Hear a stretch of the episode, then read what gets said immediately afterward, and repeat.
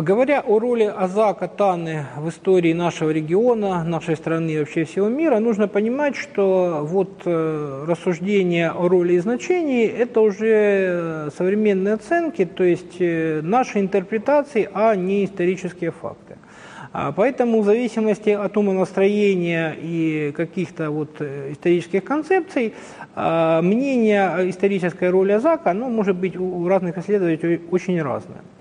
Ну, э, если говорить вот о э, реальном значении Азака в истории самой Золотой Орды, то Азак был одним из самых важных провинциальных центров, то есть по своим размерам, по своему экономическому значению он уступал очень немногим золотоордынским городам, а, но, э, значит, э, был центром одного из улусов, э, здесь находился один из эмиров, правда, этих эмиров было как минимум 17, в Золотой Орде, но здесь Эмир Азакский опирался не только на кочевников, но именно вот на Азак и его сельскую округу.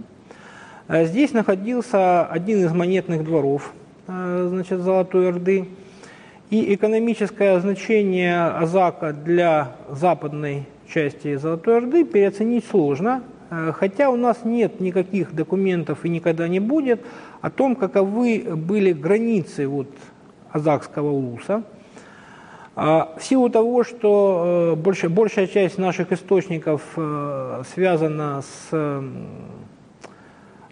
Крымом, с, соответственно, с дипломатией арабской, то тут тоже определяется такое искажение перспективы, то есть Крым объявляется многими исследователями более важным, более каким-то приоритетным улусом, а на самом деле структура Золотой Орды нам, в общем, слабо известна.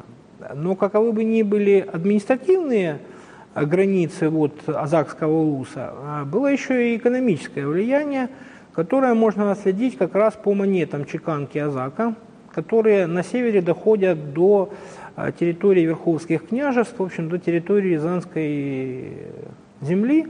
То есть э, во многих этих местах обнаружены клады, которые состоят целиком из монет, э, так сказать, азакской чеканки.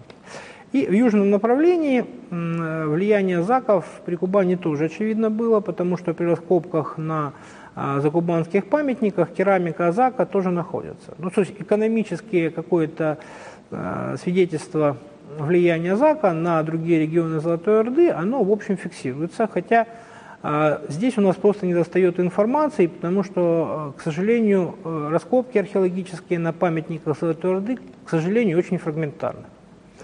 А что касается э, значит, значения Азака вообще в общемировой торговле, то тут его оценка очень разнится. Значит, есть такие значит, оценки, как Азак как один из важнейших портов тогдашнего цивилизованного мира.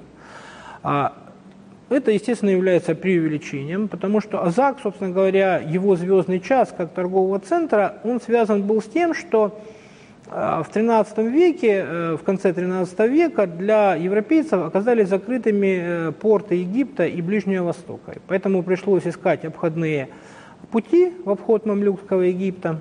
И вот одним из таких терминалов стал Азак.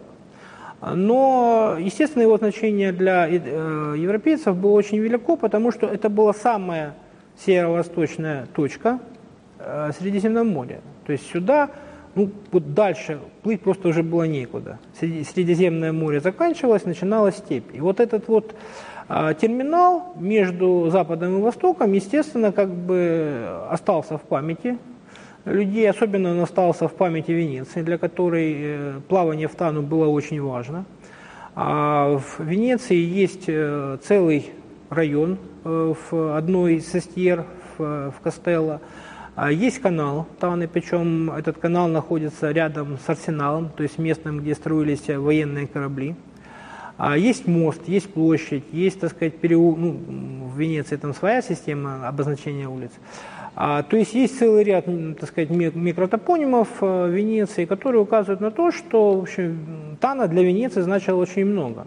Потому что, пожалуй, ни один другой европейский город в топонимике Венеции такого следа не оставил. Что же касается истории э, значение в истории нашей страны, то нужно понимать, что э, как бы мы ни относились к Золотой Орде, Золотая Орда э, резко и навсегда изменила историю России. И э, если до этого э, в общем, русские не покидали зону лесов или лесостепей и, в общем, заселяли по преимуществу, так сказать, слабо заселенные территории, то именно после того, как Золотая Орда распалась, русские князья почувствовав, что империя, частью которой они были, больше не существует, стала ее восстанавливать. И э, в этом плане золотоордынские города э, значили для истории России очень много, потому что с них начался вот э, рост Российской империи.